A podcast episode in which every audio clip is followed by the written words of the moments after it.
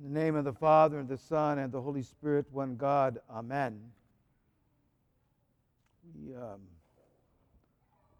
all of September, we kind of make it our stewardship month. Important that we consider our giving both in time and money to the parish, to God, to the kingdom of God. So um, I want you to consider that um, as we move forward through the month. There'll be different handouts in your bulletin, and uh, it's important to understand that as we gather as a community, that these commitments that we make for time and our finances are very important to the growth of the church and the many things we do. So I want you to look at that uh, carefully. Uh, but also, we are stewards of our souls. Most importantly, we steward our souls. And um, the cross of Christ becomes an important part of that stewardship. How do we bear the crosses God gives to us? In unforeseen events, let me not forget that all are sent by you for my salvation, for my good. It's hard to find that sometimes in the middle of disasters and difficulties. But we know that there's a goodness in every cross God gives to us to bear if we bear it well. So, uh, and today we have this beautiful convergence of the Feast of the Mother of God and the Holy Cross. So, um, the Mother of God had a very severe cross to bear. She had to bear her son lifted up upon that cross. So I figured a good thing to do would be to read uh, the troparia that she, that the church assigns to the feasts of the cross, where she is observing Christ on the cross. And what does she say to us? What do we hear from her? That here we hear we need to hear these because it helps us bear the cross properly, to have the right response to the crosses we bear. So I'll read a few and then uh, make a few comments.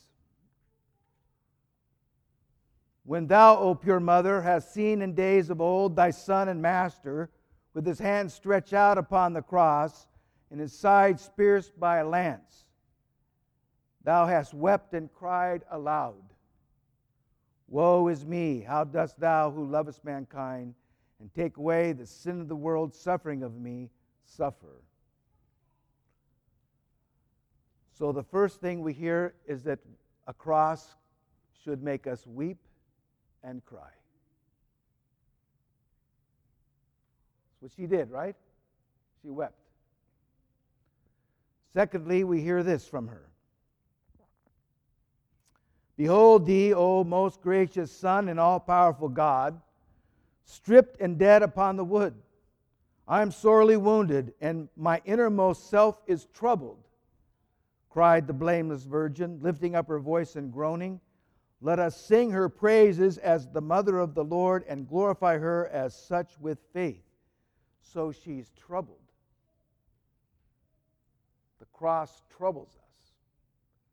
We weep and cry, it troubles us. These are very honest uh, tropars, aren't they? Like she just didn't overcome it. There were things she needed to do.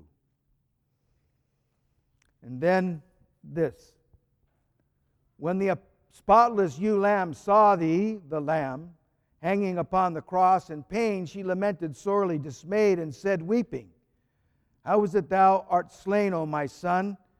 In thy wish to tear, to tear up the writ of condemnation of Adam, the first formed man, and to deliver all mankind from death.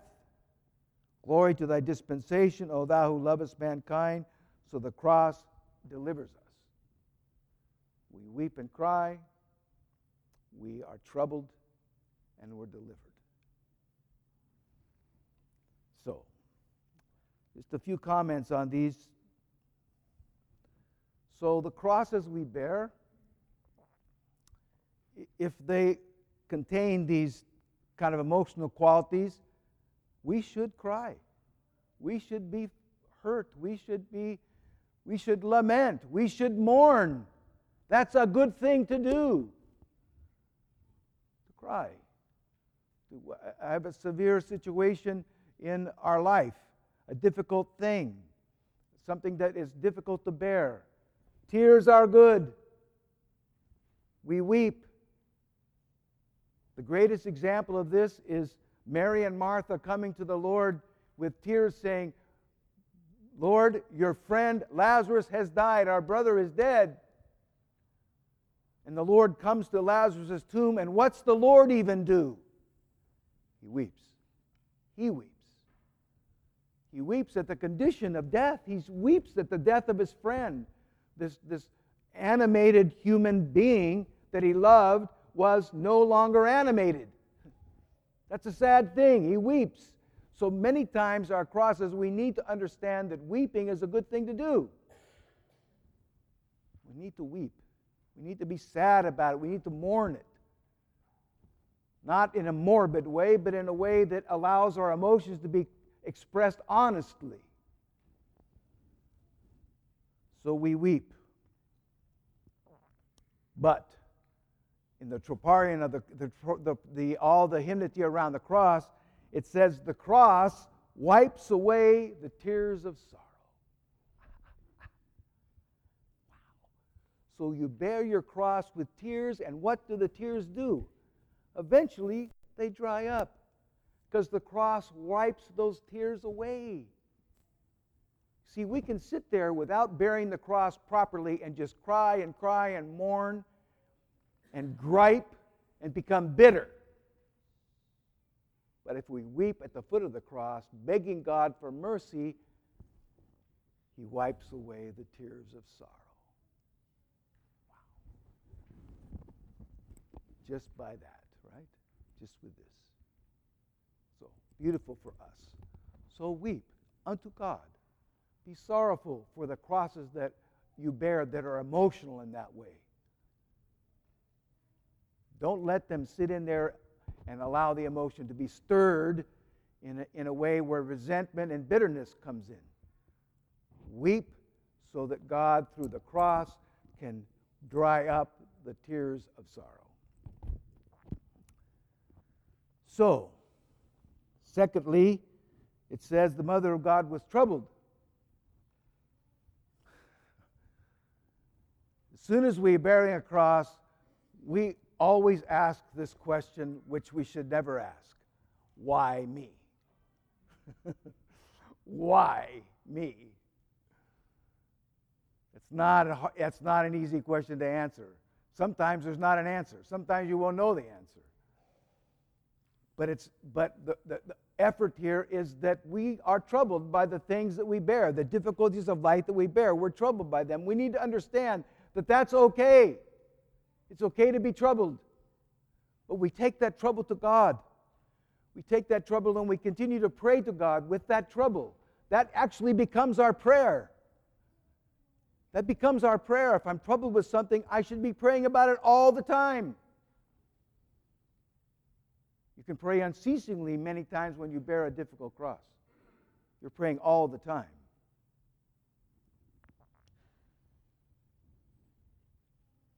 So the cross, in this way, becomes a means by which we can transform that trouble, that sorrow, to joy. Let me share a story. Father Zacharias of the Essex St. John Monastery in Essex told a story one time to all our uh, clergy on the West. He said that there was a dear lady who came to him with a very severe disease that was going to take her life. It was, she was told she had like six months to live. She was troubled. And he was troubled. he said, I didn't, I didn't know what to tell her. That's how he was. I didn't know what to say to her. This beautiful, humble man. Um, I didn't know what to say to her. So I said, every time you feel the pain that this disease is causing, I want you to say, Glory to thee, O God, glory to thee. And so he said, as she left, he said, I don't think I gave her very good advice. this is like, I should have been profound or something, you know. And I was, he said, I was really nervous that this wouldn't help her. And so he got a call, uh, and she was in the hospital and on her deathbed, had maybe days to, to, to live. And so uh, that's Father Zacharias calling us, by the way. Uh, I told him, when I tell you the story, I want the phone call, and they're going to put him on speakerphone so he can hear this. Hi, Father Zacharias. We love you. So, Father Zacharias gets the word that she's in the hospital. And he goes, he says, I go very worried because I don't know if this advice did anything good for her at all. And he said he came into the hospital bed and the woman was glowing. And she, she said, How are you? She says, I'm wonderful. Father, I took your advice. Every time the pain came, I said, Glory to thee, O God, glory to thee. And, and I kept following, kind of moving my soul closer and closer to God. He says, Well, are there any difficulties? He says, Yes, people come and bother me by visiting me. he says, Because the Lord is right there in the corner waiting for me. See? Troubled. She came troubled. But she bore the cross with simple words Glory to thee, O God, glory to thee. And she was delivered. Bitter waters were made sweet.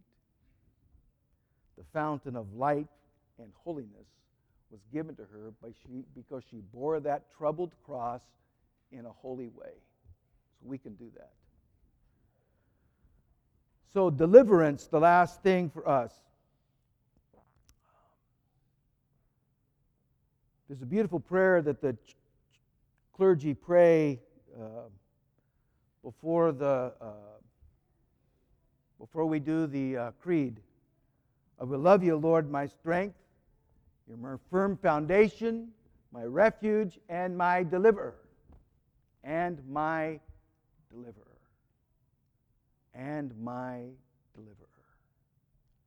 God delivers us from all our troubles. Suffering is an important aspect of our faith. Pain and difficulty and struggle are a part of our spiritual journey because without the crucifixion, there's no resurrection. We have to suffer to find joy. We have to go through troubles to find deliverance. You see? This is not, we just have to be able to step into it, to lean into it a bit, to understand that God is with us in these things. How do we know that He's with us? This has been very kind of profound for me recently. When we uh, begin the uh, anaphora prayers, and in the prayers we are consecrating the gifts. Before the gifts are consecrated, the priest says, Take, eat. These are the words of the Lord. Take, eat. This is my body broken for you.